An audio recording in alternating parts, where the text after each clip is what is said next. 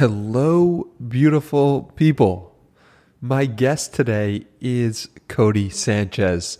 And Codie is a former journalist, a former finance worker, and a current entrepreneur who focuses on investing and creating content.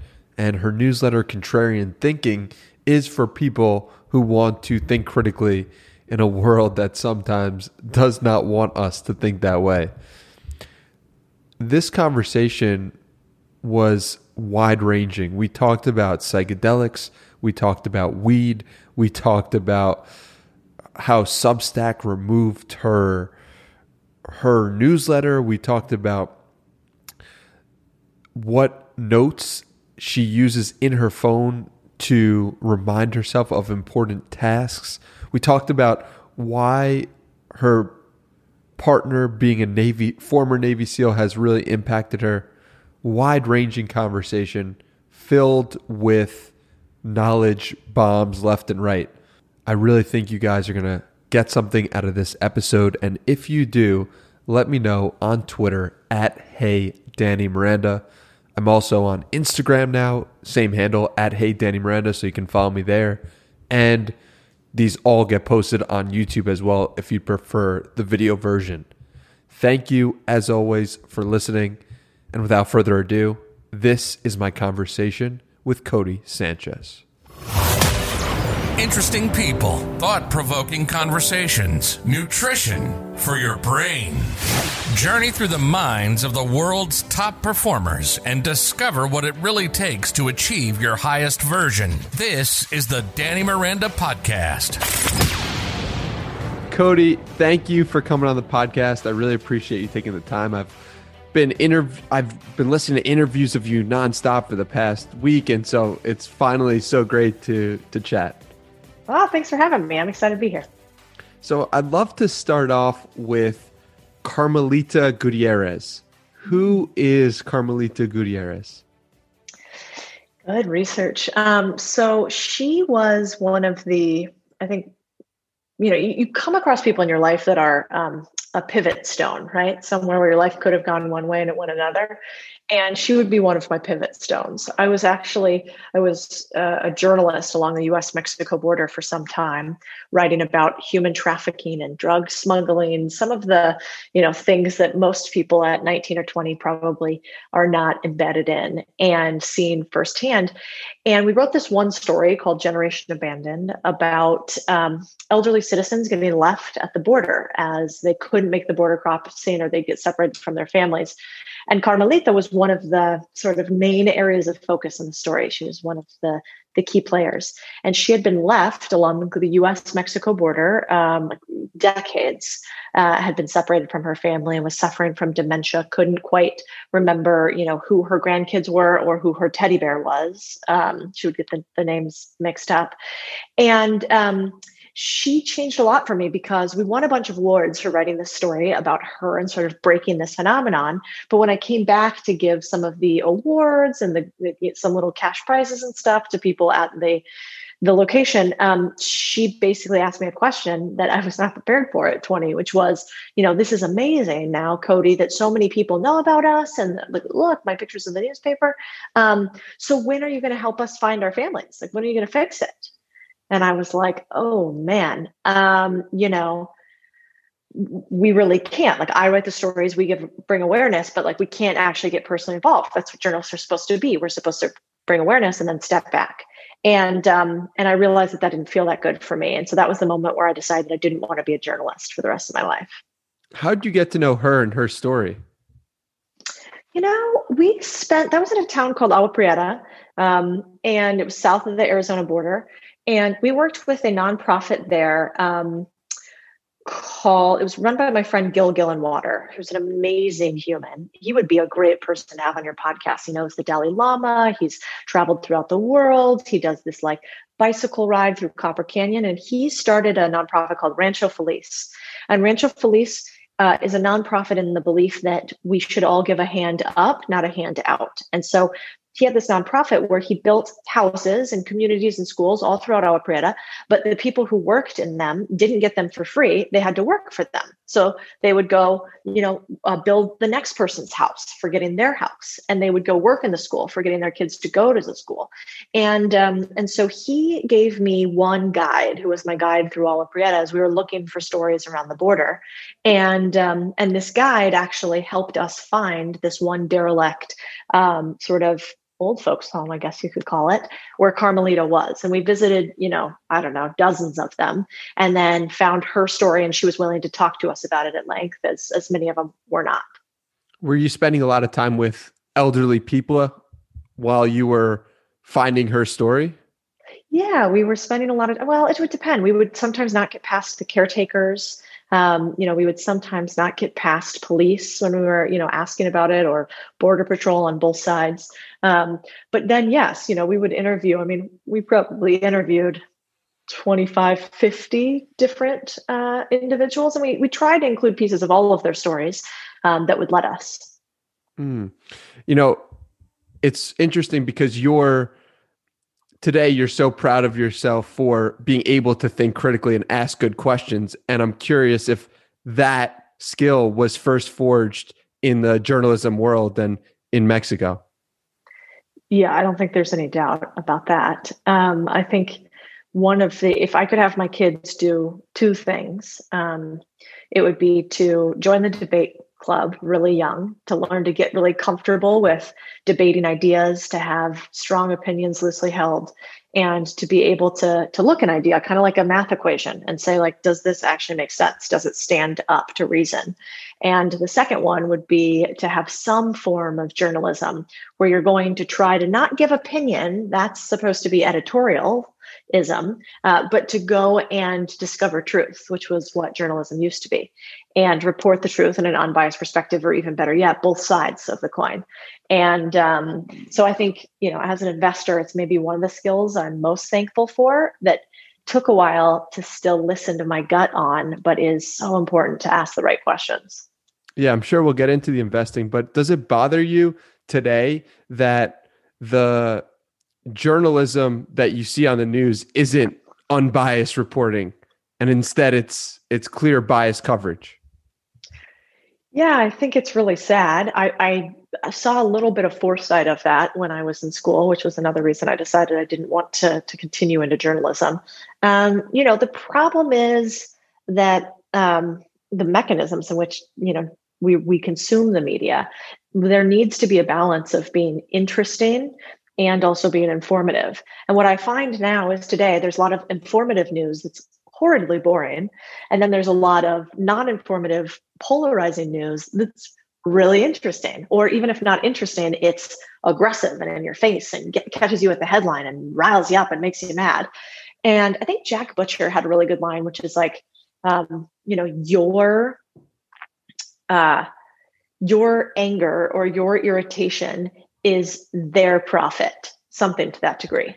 And I think that that's true. And we just have to remember that with the media um, that they're not paid in the way that my media company is run, which is that users pay us for premium subscriptions, but instead they're paid by advertisers for as many eyeballs as possible. Who cares if you get value out of it? Just somebody look at what I'm selling, right? And that's why we are the way that we are today. When you set up contrarian thinking, did you have that idea in mind that you wanted to go that structure? When I first started it, I just was I was a bit perplexed that we were losing the ability to debate, right? I, I, I, feel like that's one of the core things that we as humans, especially in the United States, can do is that we can have this competition of ideas. And if we can allow for that, um, then our lives become richer, ideas become better, we become wealthier, so many things. Um, and during the pandemic, I was seeing all of this anger, and everybody knows the answer to everything, and there's no interest. There's just you know shoving information at one or the other. So that's why I actually started it. Was I just thought, hey, I want to have an interesting conversation with humans, and I'm going to share ideas, and I want you to push back on them. And then since then, it's become exactly that. Sort of my idea is we want to awaken minds by pushing on them, by pulling on them, by making them slightly uncomfortable. And then we want to free bank accounts because if we can have financial freedom, then we can get all the way to philosophical freedom, which means that you can think the way you want when you feel comfortable enough to live the way that you want. And that was the goal of contrarian thinking. So we try to free bank accounts so that we can free minds.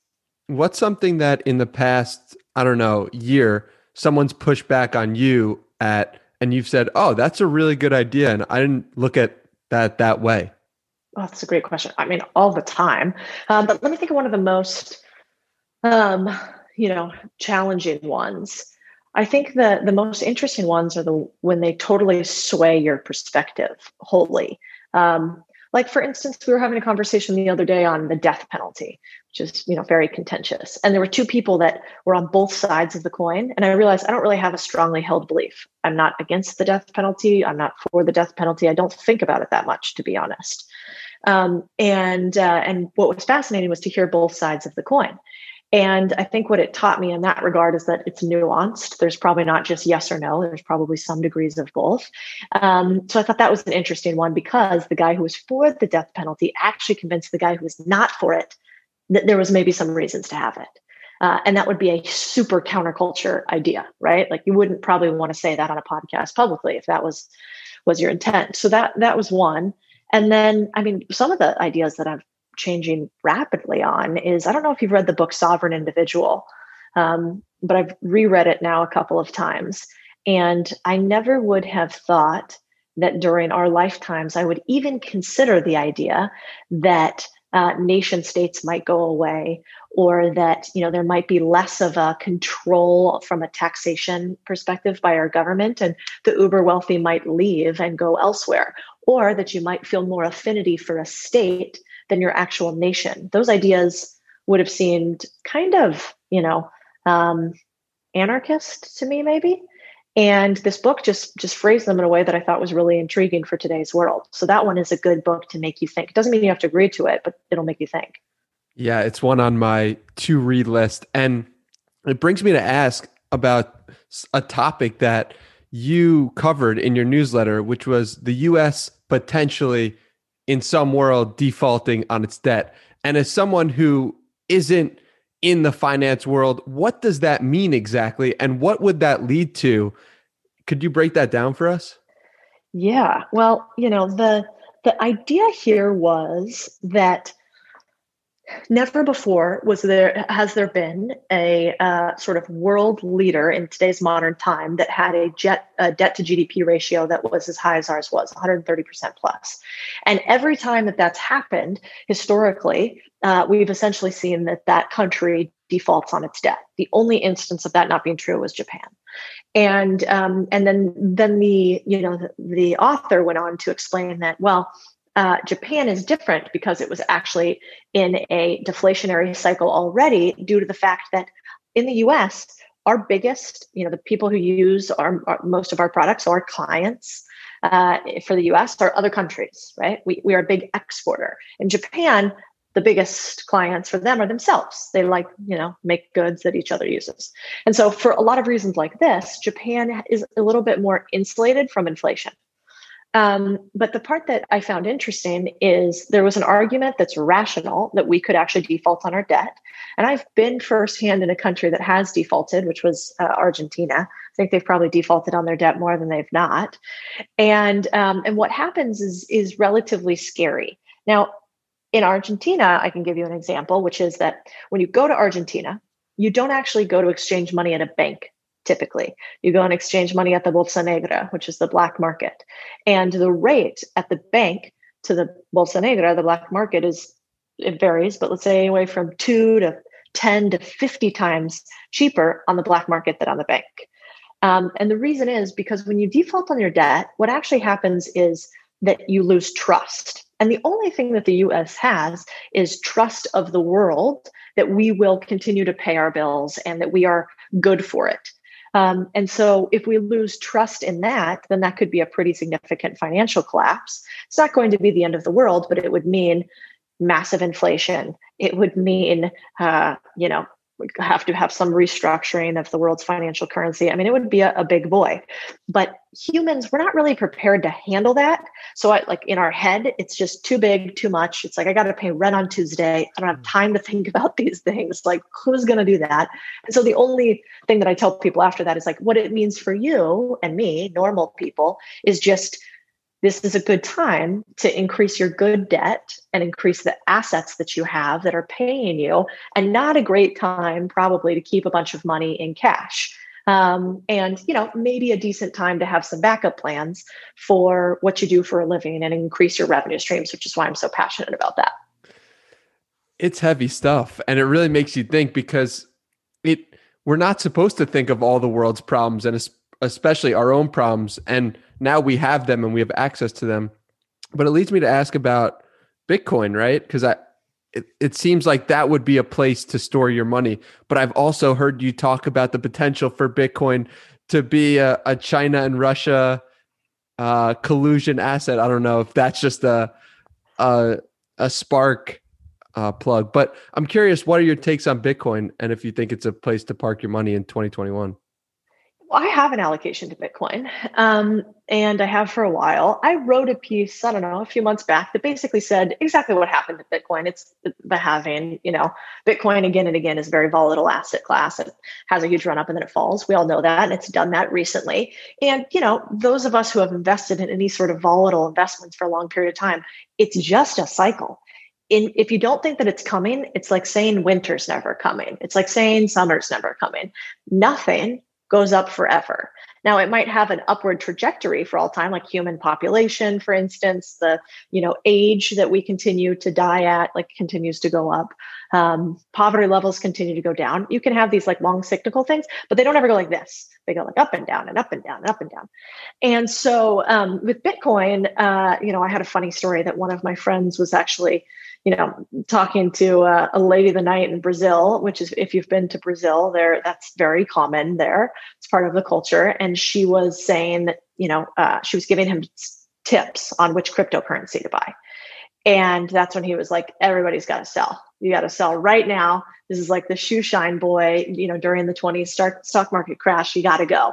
So a bunch of us sold out, and it turned out he, he was right, which is funny. Um, but to be to be frank, I think having some assets and things like Bitcoin is great, but you have to remember why you want them. It's a part of a diversification strategy, which is so boring because you could become a billionaire in Bitcoin, which is way more fun. But the truth of it is that unless you're in super early, the billionaire thing is probably not as likely. So put some of your money in things like that, but but not all of it. So, you know, I have a percentage just like everybody else, but I probably wouldn't bet the house on it. Yeah, I love what you talk about boring businesses being the place to to park money into to invest in. Um, but one of the places that isn't boring is weed, and you've spent so much time talking about weed, so much time investing in it. So why did why were you drawn to weed as a place to invest? Yeah, well, I really didn't know much about it, which sounds like something I would say to my parents, but happened to be true. And um, I started investing in cannabis as a nonprofit play first because we were living in Texas at the time and did a lot of work with veterans who were having trouble with PTSD. And so wanted to get some research into their hands about, you know, can cannabis actually help with PTSD or with hypersensitivity or vigilance or these issues that veterans have. And so uh, we did that. We didn't get it to pass. It's now some of that uh, early work that we did has passed in Texas, which is cool.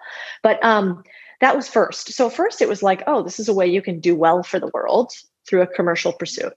And then it was like, oh, wait a second. I invested in a few uh, private equity funds, and then those funds did really well. And then I thought, man, so you can do well uh, while you're doing really good work for the world as well. And so um, I started investing in cannabis passively at first, which is how I recommend getting into any asset class. Like, first, if you want to invest in cannabis, I, or I'll say what I did is you I went into a fund. And when I wanted to invest in Latin America before I built a biz, big business there, I invested in a couple LATAM funds. Same thing when I wanted to invest in small and medium businesses. I went invested in some private equity, uh, micro private equity funds. And so that was the first thing I did. Then when we started making some good money in that, I was like, oh, there's a play here. There's a bunch of people who still don't like the space. There's lots of stigma. So that means there's probably an arbitrage opportunity, a chance to make money where like the market thinks it's worth less than what it's really worth.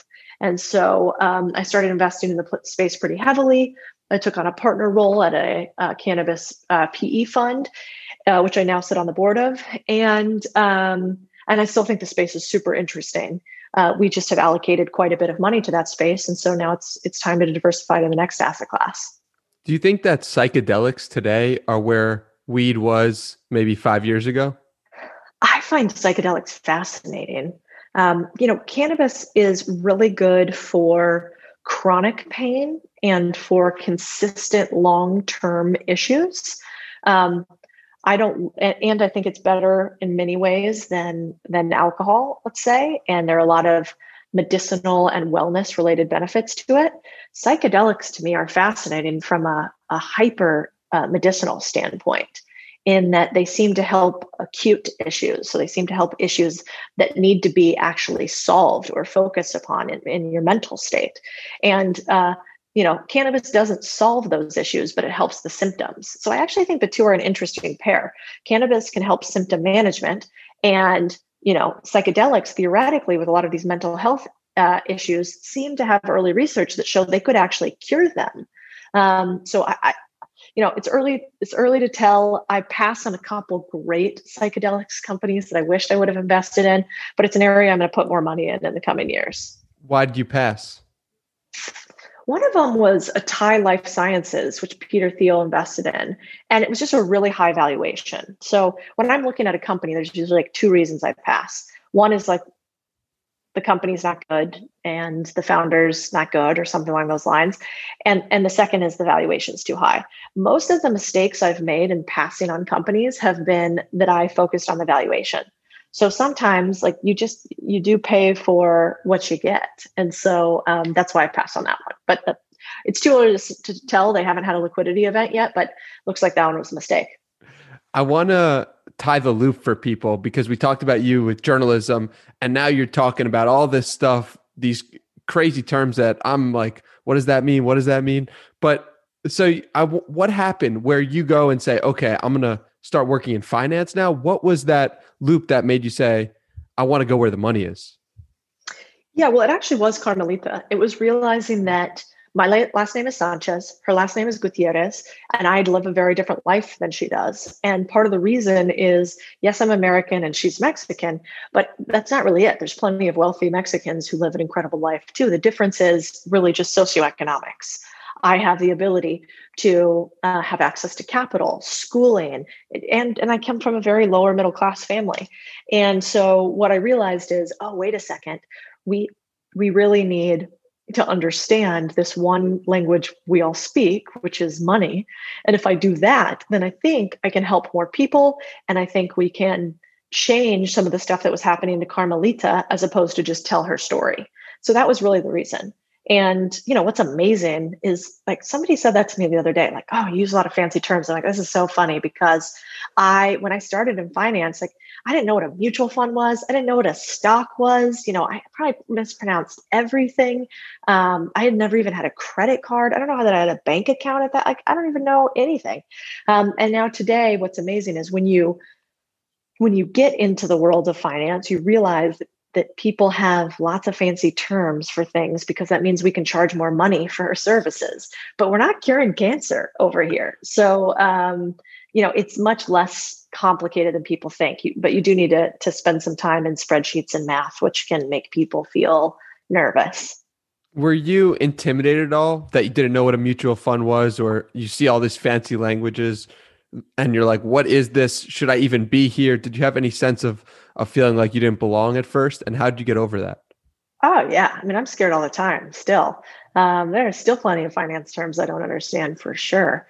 Um, but I think the, the, real goal is just you do it anyway. And you know, I, I, I think there's much truth to the to the statement that you know on the other side of fuck it uh, is where all the fear goes away. And so I, um, you know, with with Vanguard, that's where I first started out. Um, I basically just said, I'm going to try to learn as much as humanly possible. I'm going to take a ton of notes. I'm going to want it more than anybody else does. And I'm going to be really curious. And I'm going to tell people when I don't know something. And I'm going to kind of get rid of this idea that if I ask a question or I don't know something, it has anything to do with how smart I am. You know, intellect and not knowing something are not at all correlated. They're not the same thing. And so, um, you know, when I went in there, I was just like, well, I, I don't know all of this stuff, but I'm a quick learner and, and I'm going to get after it. And so let's, let's figure it out. And I think that's the thing that I've done throughout most of my career. Also, I mean, I have a personality which is not great, which is that uh, when when I've really figured something out, when a business is rolling and going and growing and done, is right about when I get bored. So now I know that I have to backfill me and put in new CEOs and operators once we've already figured out all the hard stuff in a business uh, because I really like the hard phase where I know nothing. And then just about when it becomes boring and profitable and easy, I want on to the next thing. So, what's an example of that where that happened in your own life? Well, I think my business in Latin America now, my the business that I ran in Latin America for a long time. Now my COO runs that business. I left to go pursue the cannabis uh, fund business. Um, so she is crushing it. My brother works for her. Um, I think we've like left a legacy there, and they continue to grow, which is great. Um, and then you know, same thing with uh, with the cannabis company. We got it to a nice level. We were doing a couple hundred million dollars in assets under management. We had a full team built out. We didn't have to do anything any longer on the cannabis fund. We were on our third fund, fifth vehicle. And, you know, right about that time, I was like, all right, it's ready for, you know, I'm, I'm ready to move to the board and I'll help where I can. And, uh, you know, and you guys continue to crush it. And, and then, you know, started contrarian thinking. So um, I think it's good to know what kind of leader you are. There's a leader who's a turnaround leader who comes in when everything's messed up and there's a ton of problems. They want to flip the business around. There's a startup leader who's really good at the beginning phases of a business. Maybe can get the business from zero to one million or zero to three million in revenue. You know, there's the there's the founder that's amazing at a really long play. Like, I mean, you know, Elon Musk, for instance, but even he brings in leaders behind him. Um, so I think you just kind of have to know that about yourself. I know that, um, you know, I would be much more interested in new businesses that have a challenge than running JP Morgan's asset management business in the US. Unless there was something wrong, then I might find that interesting. Why do you think that you're so attracted to that beginning hard stage?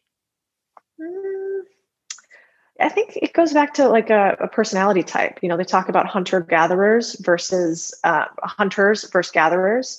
And I'm just, I'm definitely a hunter type. I want to go after it. I want to build the business. But you need somebody who is the gatherer, who wants to sow the field, who wants to go and, you know, pick up the crops continuously and probably isn't going to come up with a new crazy product idea or a new way to go to market. They're going to continue to kind of like work on what you have going. Um, and so I always try to have an operator that works with me. And I don't like the term visionary because I think it sounds super self congratulatory. Um, but I would say, like, you know, there's somebody who's sort of going out there and, and going through the fire on the ideas. And then there's somebody who doesn't really want to lead from the front on it, um, but knows what to do after the fire has already been put in place and how to take care of it next. And so it's probably a more eloquent way to say that, but most people should should know which of the two they are and then hire for whatever their weakness is. So one thing you're doing now is you're you're putting yourself out there with a personal brand and online and that's something that you can't really operate and push away. I you can build a team mm. around you, but at the end of the day, you have to be the one to produce the content in some capacity. So, does that ever worry you? Yeah, it's a great question. The beautiful part about content, and I'm sure you found the same, is that it keeps evolving to wherever you want to go. And so, what I like about it is that I can choose what we want to cover. I can choose projects, I can choose individual courses, or I can choose, you know, every week is like a little bit of me getting to go off on some bizarre uh, witch hunt and and find something new. Um, so I think that probably takes me all the way back to my journalism days, and that that's what I really like to do. Um, and and so, but yeah, certainly. I mean, I'm not sure I think there are some CEOs that want to be in a business forever, and then there are people like me who've really learned and mastered M and A because I know I want to run a business for a period, and then I want to sell it, and I want to let somebody else run it. or I want to take a different position and let somebody else go from the top. So even with contrarian thinking, you'll see us, we went from like my face everywhere to my face less places and less places and less places. And we'll eventually have other people's faces on there too. And we'll bring in other creators. So it's not just the Codie show. Um, and that I think creates a more legacy business than just, you know, hey, it's all about me. Yeah, I love that approach. And and speaking of the Codie show, each week you put out seven to 10 Instagram posts, 50 plus stories, 35 tweets, 12 fleets, 14 LinkedIn posts, TikTok videos, all just for your brand. So I'm curious how you structure your day because even saying that brings a, a level of, oh my God, that's a lot to, to yeah, I got anxious hearing that too. Yeah. you know, we're, we, it's funny. I, um, because I was just saying today, oh gosh, we're not putting out enough content. We've really got to think about it this way. And uh, but I have an I have a great team, and you know what I've found is um, when you have found your little unique niche and you've found your voice and you have something that you stand for, the other people that are supposed to be with you find you.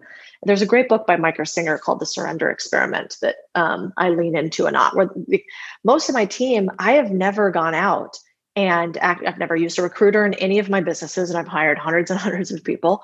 Um, you know, when I was looking for new people to work with me, I just put it out to the newsletter community.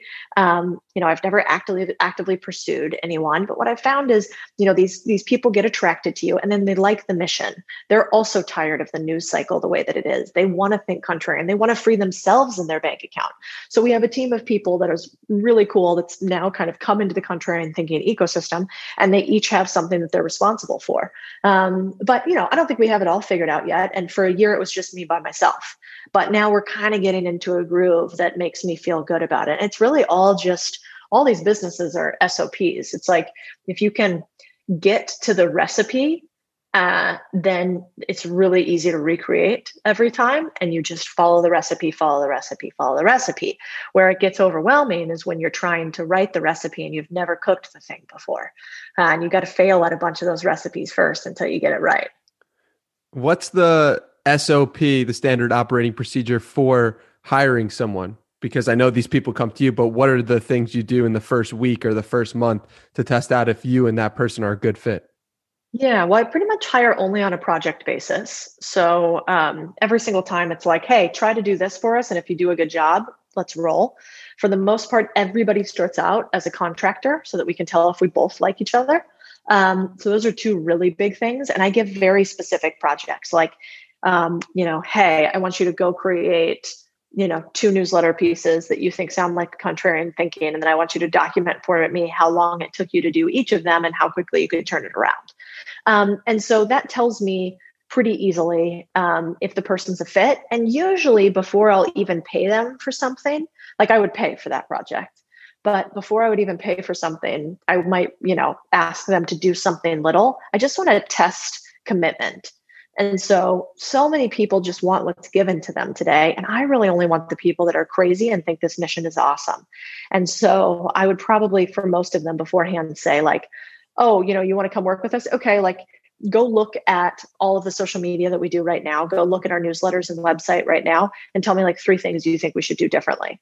Um, you know, and so that tells me if they're proactive, do they do good without direction? And every time I get into trouble, is when I don't give somebody a project like that or when um, I give too much leeway and direction. Because for most of my teams, they need to be able to do this stuff by themselves. If they want to be have their hand held the whole time, oh my gosh, go work somewhere else.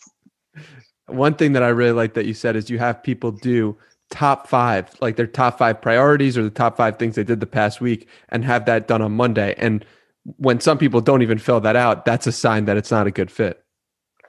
Yes, I think uh, expectations and scorecards are super, super important. And the other part is like, I know, for instance, for myself, I- will forget even each week um, to look at the scorecard. And so I have to have an agenda for every one of my meetings. And every one of my meetings now we do it on Traction, which is a great operating system. There's it's based on a book. It's called the EOS Entrepreneur Operating System, and the book's called Traction. And so every single week we run a meeting on traction the same exact way. And we add some of our own touches to it first. Like each week, we kind of go down a rabbit hole of like crazy ideas and i want people to bring the coolest ideas they can to the mix um, but that keeps us honest um, and it really does help to have sort of a framework so you don't have to think about the small decisions every day what are some other standard operating procedures maybe for your own life that you use to guide you you know i use an app called way of life every day. And so basically it's a it's a checklist. It looks like um, you know red and green checklists and every single day you check off like did you do it one way or the other? Um, and so some of them are like was i up today at 6 a.m like yep checking that off. Did i work out today? Yes i did. You know yesterday? No i didn't. Um, and you know and then my uh, husband is you know a former military guy so he's very detail oriented. And so we even prioritize and rank the way of life uh, app. So like the top three things are most important. If we do those three things and everything else will go by the wayside. Um, and you know some of the stuff that i'm not perfect at but we try to do is you know when you have a partner and, and family and all of that it adds these additional complexities.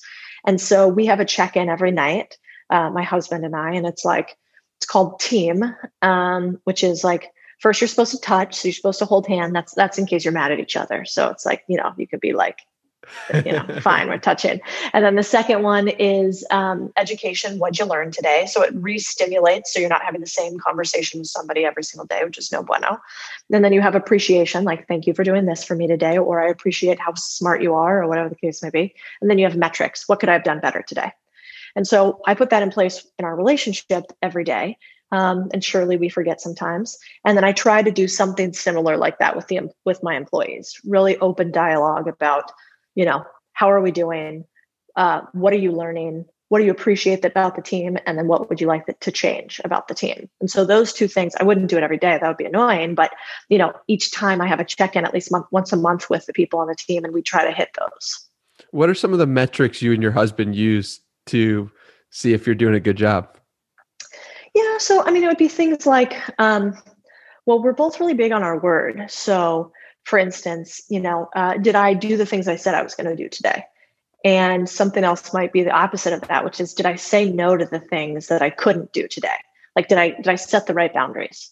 Because you don't want to just be a yes man on either side of it. That's really important. Um, also, it might be like like he's very sweet. So he has something in his it's like do nice do one nice thing for Codie every single day. Like what have you done? And and i think that's lovely. And even thinking about that you could apply that to customers you could apply that to friends to to colleagues. Like what's what is something that you could do to surprise and delight the people that you say are most important to them to you every single day? And so if that is your significant other like, how lovely would that be to delight them some way every day? How lovely would it be to try to delight your customers every day or to try to delight one of your employees? Um, because at the end of the day, nobody has to stay with us. Employees can go, partners can go. And so, how can you make them feel like it's not just monetary? I don't just have to work for you.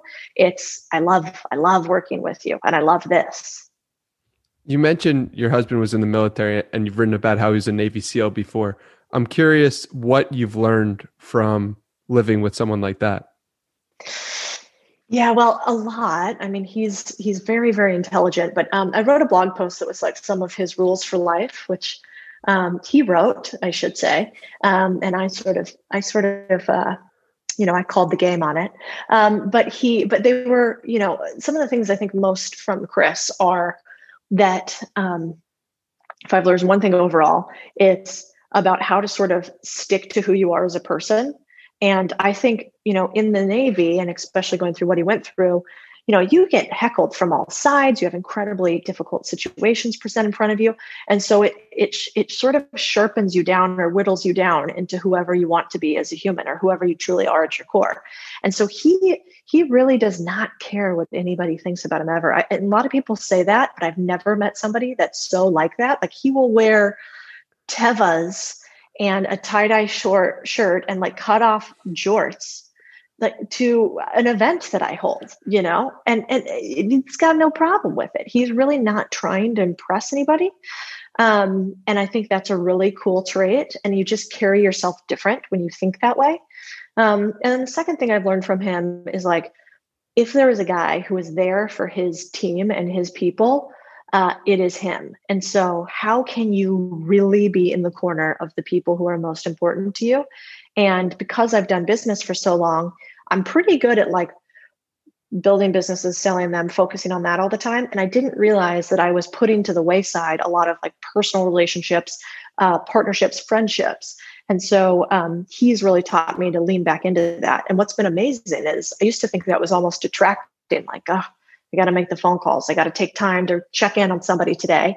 Um, but what what I've realized is those friendships become invaluable, and now I do business with like most of my friends, um, which is incredible. You mentioned getting to know yourself and knowing who you are as such an important part of what you've learned. And so I'm curious, who are you at your core? Big questions today, Danny. Um, you know what I've I'll tell you who I think I am now. Um, I've found that at least for myself, I still surprise myself all the time. Um, and there were a lot of years in finance where um, you know, I definitely sheltered who I was and I was a polished up version of it. And it's probably only been in the last like five years, I would say, or something like that, where I've really become confident and comfortable in, hey, take it or leave it. This is what you're getting. Um, and so I, would say the biggest thing at my core is that I'm probably a, a mixture of a truth, a truth seeker and a storyteller.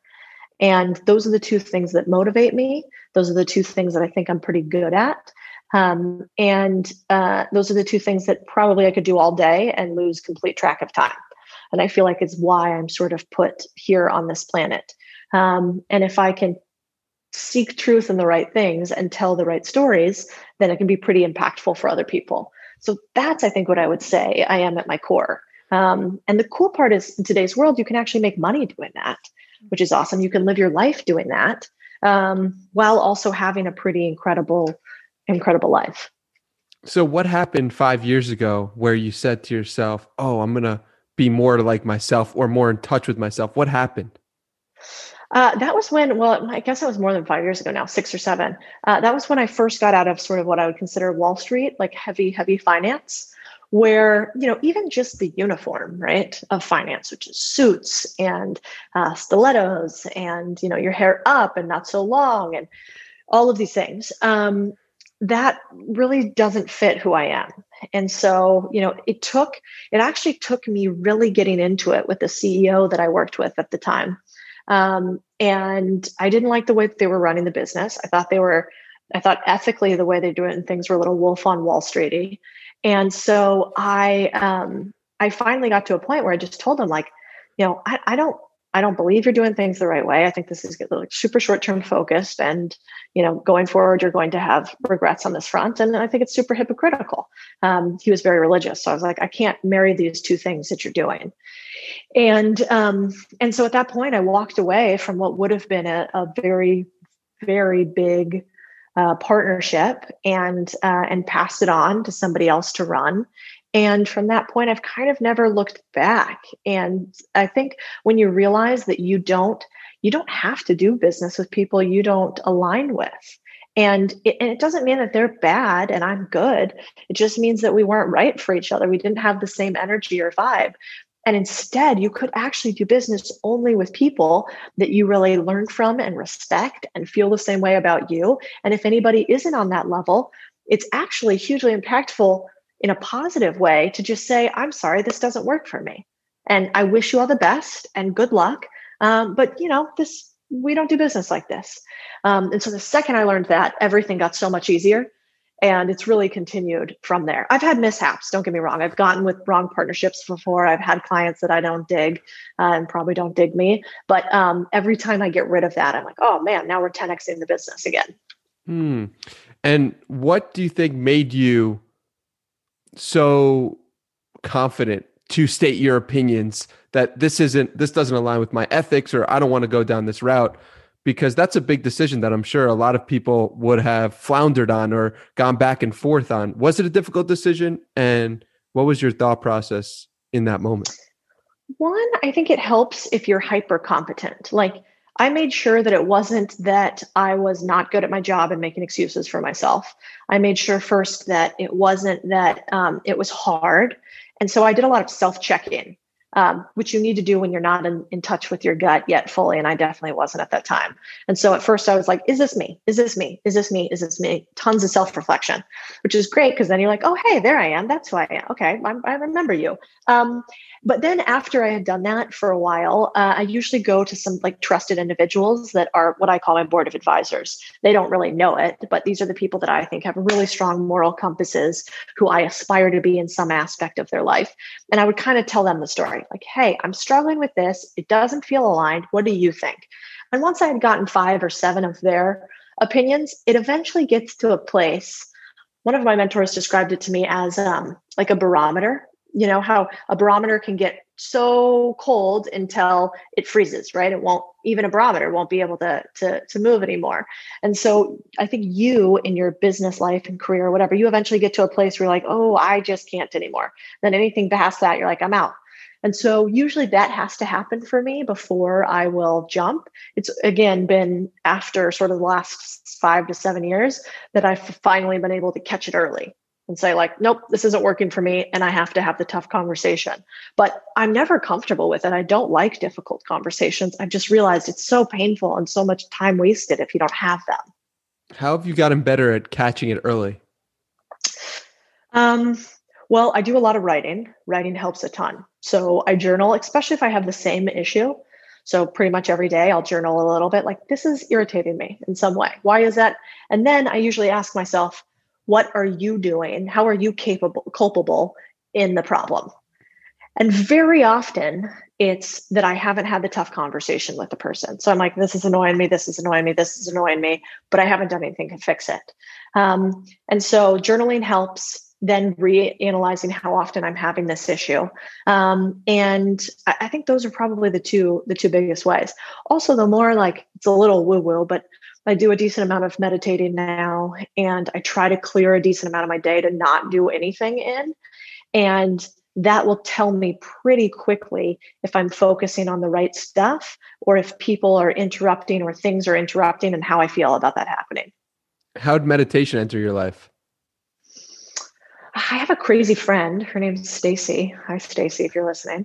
And uh, I lived in Dallas years ago, and she dragged me to this transcendental meditation thing.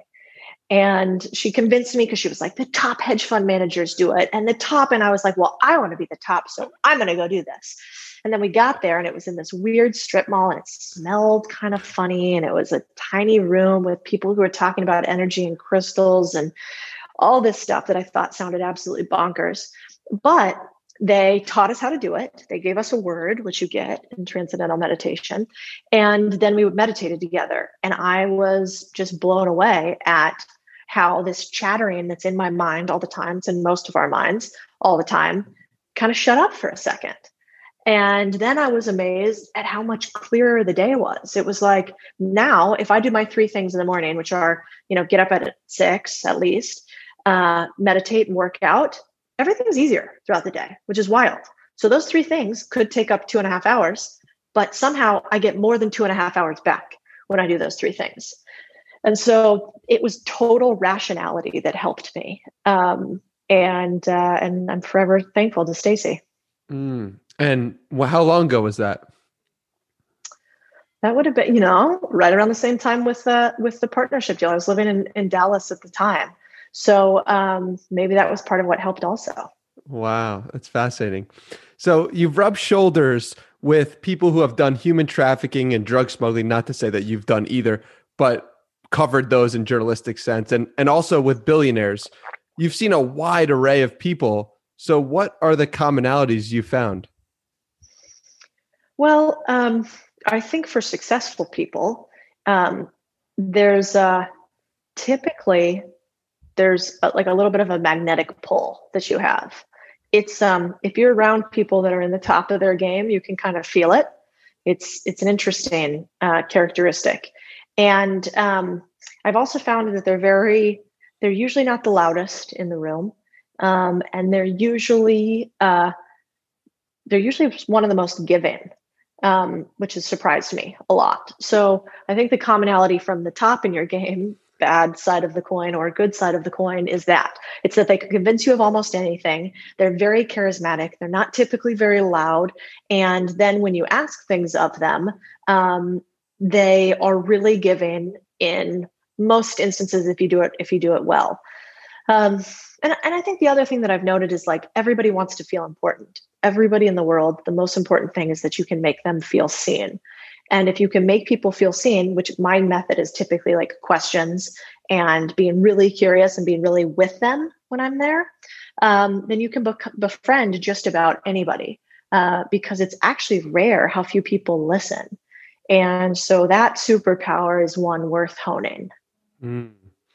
So you've asked so many questions, and questions are one of your superpowers. So, what makes a good question?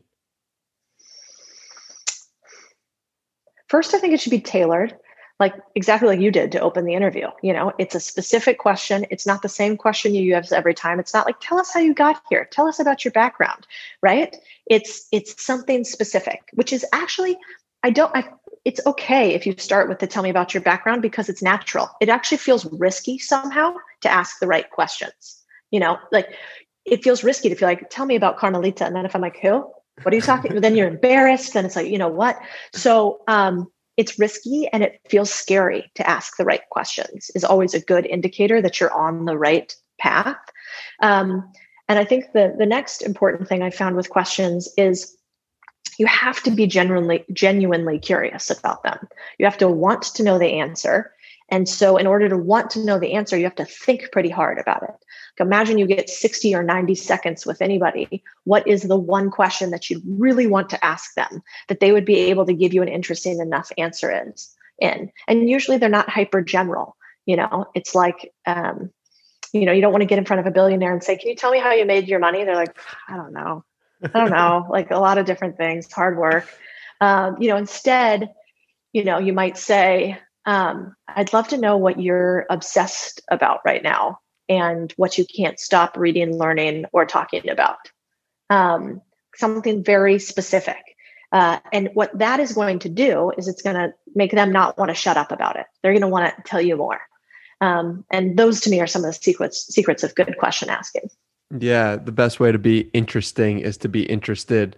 And yes. I, I want to go back to the the billionaire and the people at the top of their field. You said there's something you could feel about them that you just can tell. And I'm curious what you think that is. What are they rating and what can you feel personally when you are around some of these high level individuals? Um, well, I think for a couple things when you want to get more or have more time with the super successful, uh, one of the worst things you can do is ask for general things like, will you be my mentor? How did you make all your money? Um, you know, can you fund my deal? Um, you know, will you, you know, hire me? Those are those are too broad and they're too common. So instead, I try to go really micro. I try for like very small micro asks because the second thing that's great about being interesting is also being valued.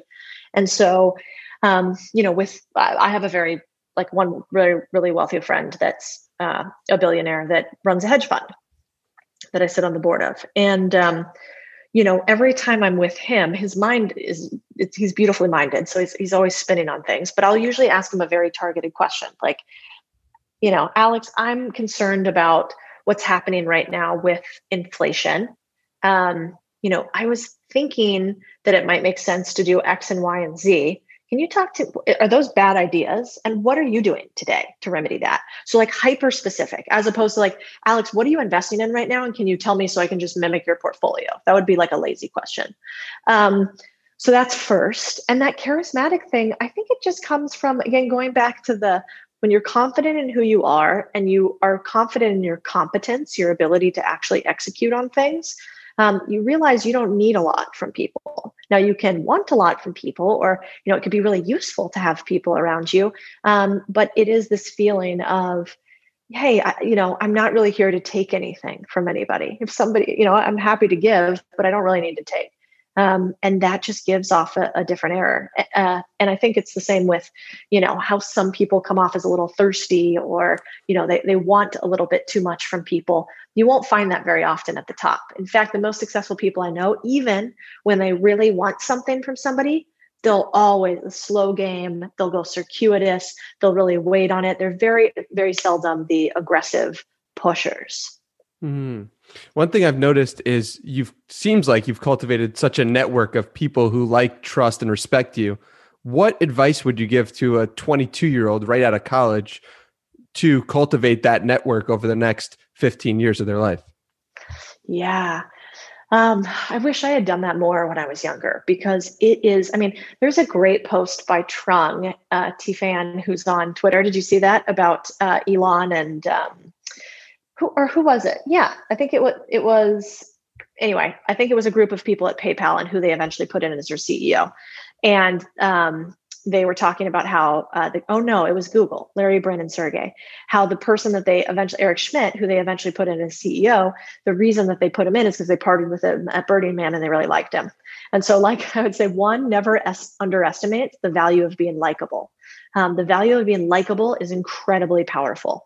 And so, um, I would start with that when you're young. You know, a lot of times people who are older, they see themselves in you. If you're a young gun and you're a hustler and you're going to go after it, and they want to help you and they want to fix their old mistakes through you.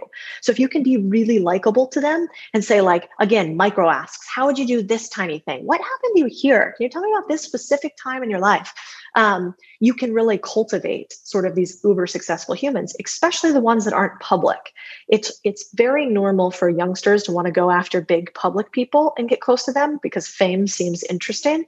Um, but I would actually I would tend towards those who aren't very public or famous outward speaking um, because they have fewer people going after them and they're more willing to give you time. And you can learn a ton from humans who aren't in the public eye. Okay, so you have someone who's not in the public eye. You find their email through some crazy means. What what are you saying in that subject line? What are you saying in that email to get their attention and to get their interest in you as a 22 year old who's just has nothing going for them? Let's say because you just graduated college. What are you What are you saying to that person? Well, first, if I could, I would try to get away to them warm. Um, so you know with linkedin and social media everywhere there's usually a way where you could triangulate like okay um, my brother went to school with this guy who went to school with his daughter or um, you know uh, somebody's an assistant at the company that he works at. So the first thing i would probably do is i would try to like use my immediate network first and get good at it first with people that you could actually touch. And so that might be like you know, if you live in a small community, it might be like, how do I go and meet the guy who owns most of my local town? You know, how about the guy that owns all the grocery stores? And I might start like networking my way with owners because if I build, if I builders build, right? Like they can't help it. And so if you start networking with people that are in your immediate geographic proximity, you can always start with, oh, I live down the street or I live over here. And like, you know, I saw that you had a newspaper outside of your door. And so like I brought it up to the door and I wanted to introduce myself. I'm Andy and I live over there. And like, I just love your house. It's incredible. And I wanted to actually ask you, like, like what do you do for a living? Because I think I want to be you when I grow up. You know, like that's probably where I would go. And then I would take it to the next level. Then after you get your network of people that are networked locally towards you where you can shake hands look them in the eye then i might start trying to triangulate, triangulate to other people. So then i might start saying okay like who else do you know mr owner of said business that i should talk to? Like i just want to glean intel. And if you're thoughtful enough with those first intros then they will naturally give you more.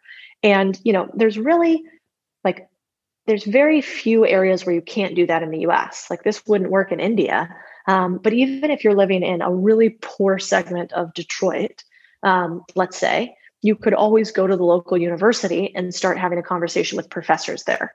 And then you could ask to talk to the dean. And then you could say, who else could I talk to? Like dean. And you know, you could tell your story about like I live in the worst part of Detroit and I'm trying to expand my network outside of, you know, the the people that are on my block because they're not helpful to me. Um, and that is so rare, that in person contact, that I think you'd be amazed at what would happen. You know, the what comes to mind is the saying, you are the person, the five people around you, are the combination of those people. did you ever find yourself personally in a situation where you weren't happy with the five people around yourself? And then what'd you do to find those five people and create a different five so you were elevated? Yeah. I mean, all the time. I think that's a constant, um, it's a constant move. And it, it's not always that they're bad people at all. It's just that you might be progressing faster than they have, or, or they might be choosing a different segment of life than you.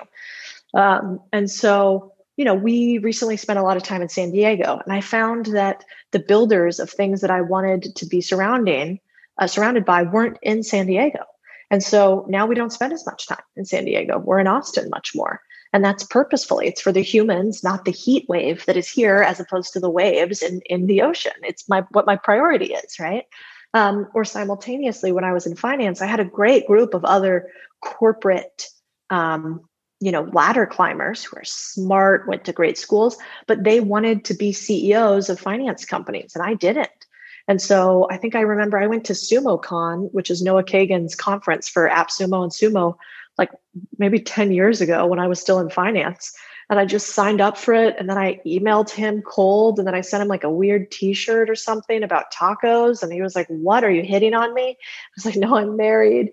I'm like, But I want to understand this internet thing. So I'm going to come to the conference and like, thanks for throwing it. Um, and then I ended up, you know, meeting a ton of interesting people there. And I had no unique ins besides that I was going to pay 300 bucks for a conference. Um, so that's what I would probably do. Mm. it seems like you're just so willing to put yourself out there in so many different situations. Uh, was that something you've built, or is that something that has just always been in your life? Mm, yeah, I mean, I think from a young age, um, I, I, grew up in Arizona where there was a lot of um, outdoor activities. You know, I was hunting and camping and fishing from a young age. And so, first of all, you see life and death firsthand. You learn to kill things and what that feels like. Um, and I think that's really important because when you see life and death firsthand, you realize like nothing else matters. Like, oh, this guy's going to tell me to go pound sand okay nobody's going to die right? And so there was that um, and then also being a journalist you got really used to rejection. I mean that's why i think you guys are so good at it actually because think of how used to it maybe not with tinder now. This is that's interesting actually but historically like I always felt bad with how girls turned down guys. You know, I was like, no, beat it. You suck. Get out of here. Like, like so aggressive. And, um, but it's actually beautiful for men because then you learn, like, okay, whatever, on to the next one. Thanks, Blondie. You know, and um, it becomes not that big of a thing. And so I do really push people to like go get rejected as much as possible early when it doesn't matter because you then then you don't need safe spaces and you don't need, you know, like uh, to walk around in a bubble all day because you realize that words are not going to hurt you and that you know it says more about the other person than it says about you and you can keep going your way. Um, and i i wish we could do that for a lot more people because i think it would really help their mental health too Mm. You bring up safe spaces, and you know today it seems like people are so afraid to say what they actually feel, and it seems like that's why your newsletter has found such success is because you're willing to to state the things that are on your mind. But why do you think that people are so scared to say what they feel today, and and what can we do about it if we should do anything about it? Yeah, well, I'm I'm definitely opinionated on this front, but um, I, I mean, free speech is so critical. I've been in Venezuela and Argentina and, um, you know, Bolivia or Uruguay and places where you don't have the ability to say what you think. And it is so important that we keep that and that we protect it, even for the people that we hate everything that they're saying. Um, because who is to say what is hateful to say and what is not? And the second that we decide that there is some governing body that will allow us to say one thing or another is, is a slippery, slippery path. I was in a taxi yesterday with a gentleman who had just come over from Cuba. And um, he was telling me his Cuban accent about how um, he said it specifically. He said, he said, in Latin America, it all starts with lindas palabras, which means beautiful words. And he's like, and it ends in death. And while that's aggressive, uh, it is true. Um, oftentimes, like the road to hell is paved with good intentions. And so um, I think it's crucial that uh, we don't get con- so concerned with what people say, but we focus much more on what they do. and uh, and what the implications are for the things that they do. And so, um, so I mean, I think the way to get more kids used to this is I think there should be more debate clubs. I think we have to push back back mercilessly against this belief that if somebody has an idea we don't like, then we don't like the human. We need to mm. divorce those two things. They're very different. Um, and I think you're starting to see a lot of people come out and speak in this regard. Um, but but there's you know the universe loves the vacuum. So if nobody comes out and says the hard things, um, then there will be no pushback. And the cool part is for the people that will come out and speak truth, truth is cutting. Truth is loud. And so when people hear something that strikes a tone, um, you have an incredible opportunity to be heard more wi- widely when you speak truth. And so, um, even though it's scary because many people will not like it and they will react to it, that's because it's loud and it's cutting. And so, I hope that people, young people, realize that that they have a power because there's so many people afraid to speak it. Good, be the one that does, and then watch how many people you attract. Mm. And so, what can we do other than debate clubs and and just telling children that you know you need to be able to speak your mind? What do you suggest? I would say speak up when you see uh, people shutting down others in front of you. Don't be quiet in those instances. Stand up for people's right to speak one way or the other, regardless of what you think. And, you know, don't be quieted by the masses. Just because everybody is saying that something is right does not mean that you should. Go work for companies that actually push for spe- free speech instead of mandate you to say things. Don't spend your dollars at companies that mandate you to do X or they kick you off for Y. Um, you know, don't be on platforms like I just got off of Substack because you know of a big issue that's not dissimilar to this. Um, and I would say, and then follow and give money to people who you feel are spreading the word to and build companies that allow the same thing. And then when you go employ people, allow them to speak, even if you don't disagree or even if you disagree with them. The only thing, and the, the other thing that I would say is like, be really careful of division. So, like, anytime somebody wants to separate me and you because I'm a woman and you're a man, my gut reaction is nope we're both humans. How could we not have that situation happen? Anytime somebody wants to separate me because i'm hispanic and maybe you're not uh, i'm really careful on that uh, because i think we all have much more in common than the melanin in our skin uh, or than you know one organ of the many organs that are in our bodies. Um, and so I, i'm really not very big on identity politics. I think you should push back hard on that what happened with Substack? Why did you get kicked off of the platform, Codie? Yeah, well, Substack um, apparently requires exclusivity.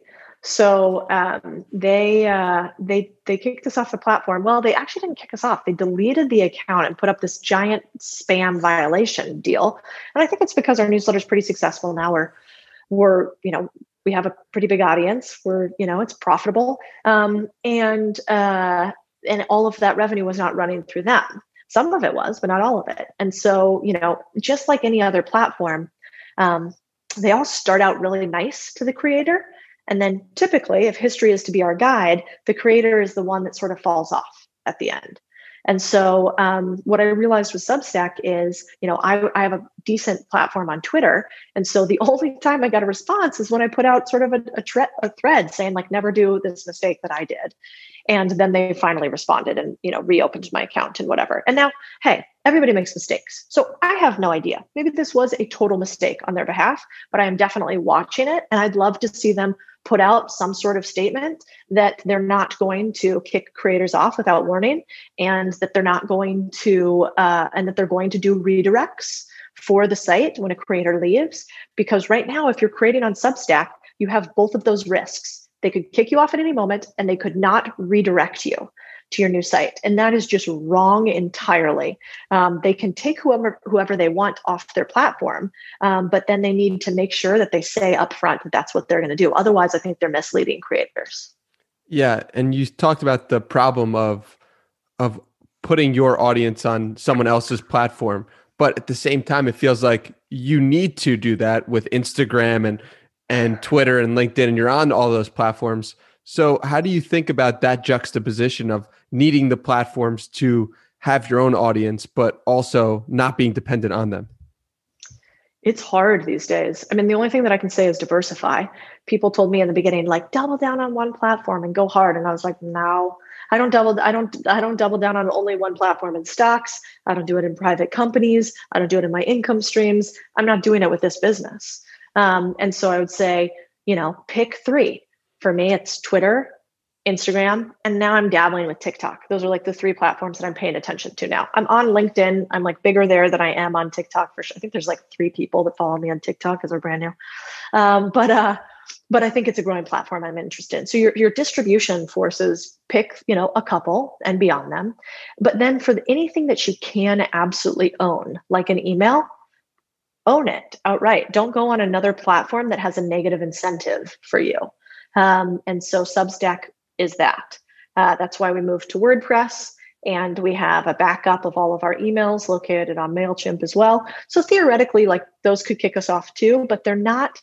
Substack is interesting in that, um, first of all, they curate content. So they're a media company. That makes me nervous.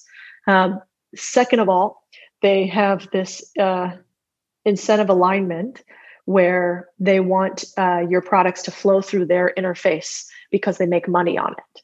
Instagram, Twitter, TikTok are all completely open architecture and they don't make money that way.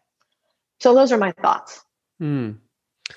Going in a completely different direction, Codie, just from hearing you speak for the last, I don't know, hour and a half, we you're talking about the importance of free speech and the importance of speech, but it's it's easier to do when you yourself are a great speaker and a great communicator. Mm. What tips or what would you say to someone who wants to improve as a speaker or communicator? One, it sucks, and you just have to do it, uh, even when you're when you're scared by it. Um, the beautiful part is these days, I don't think you have to. Um, you don't have to put yourself out there personally. I mean, one of the, there's like a huge account on TikTok and Twitter. It's called Mister Four to Eight, and his face is nowhere. His name is nowhere, and you know he has millions and millions of followers. It's um, but it's and he talks about stocks and investing but without his face on it so there there are a lot of ways maybe you're a great cartoonist and you want to put your cartoons online instead of um, instead of you know your voice. Maybe you're an incredible coder so you want to build something and put that out, in, out into the world and then allow other people to be on it. So whatever your your unique available or your, your unique ability is um, it doesn't have to mean it's your face. Half the time i wish my entire brand wasn't so public. Um, but it is one of my skills is like you know actually speaking publicly. Um, so that's probably how i would do it and um, and these days like you don't have to be a creator in the internet sense um, to to push free speech. Some of the most influential people i know do it behind closed doors. They you know they bring together other people to speak. They might go and work with like city council behind the scenes. You know they might be a fundraiser for other initiatives that they care about.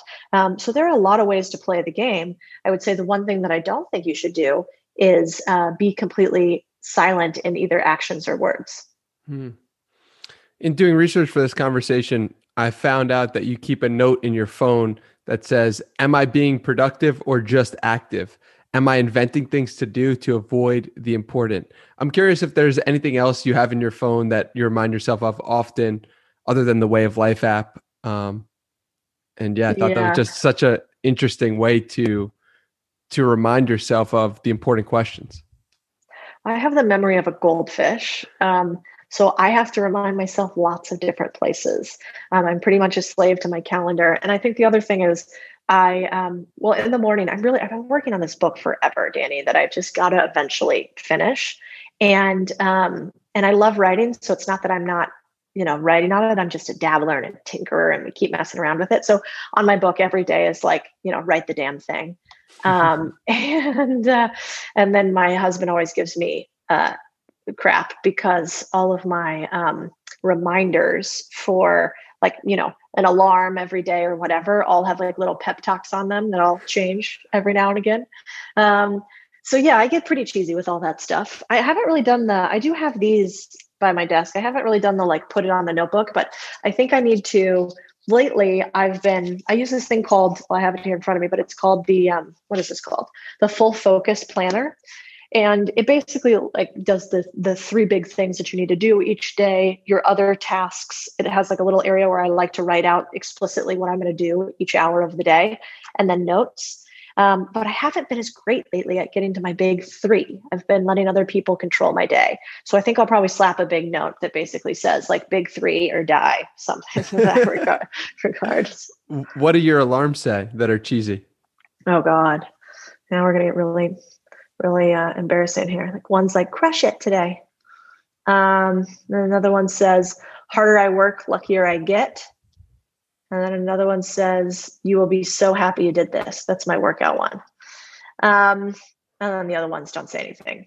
Um, but yeah, so I usually throw different quotes on there. I also keep a quote journal, which is helpful to me.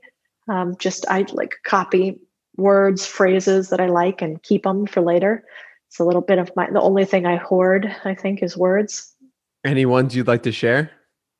Um, have you ever read the book Dune? No, have not.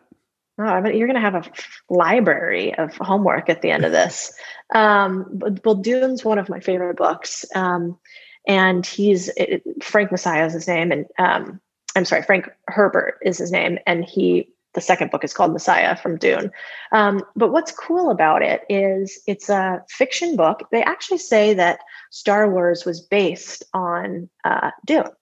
And um, and you'll see a lot of similarities between the two if, if you read it but he has some incredible quotes in there so i can like pull up some of them. Um, but most of them are about um, how we lose our um, edge by not having suffering in our life. I would say that's like the overarching issue.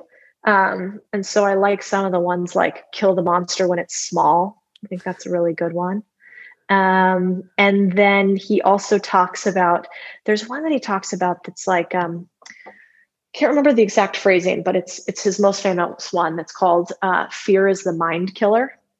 Um, and and there's a paragraph in there. If you Google "Fear is the Mind Killer," there'll be lots of stuff that comes on on it. But it's basically like you know, fear is the mind killer. I will not fall prey to fear. I will recognize it and allow it to pass through me. Fear is the mind killer and um, and that's probably something I recite to myself when I'm doing physically scary things, like if I'm hiking a mountain or something or surfing, it's a big wave.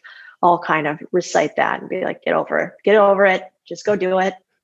I love it, and with the uh, suffering element of it, how do you add suffering to your day or or to your week or year?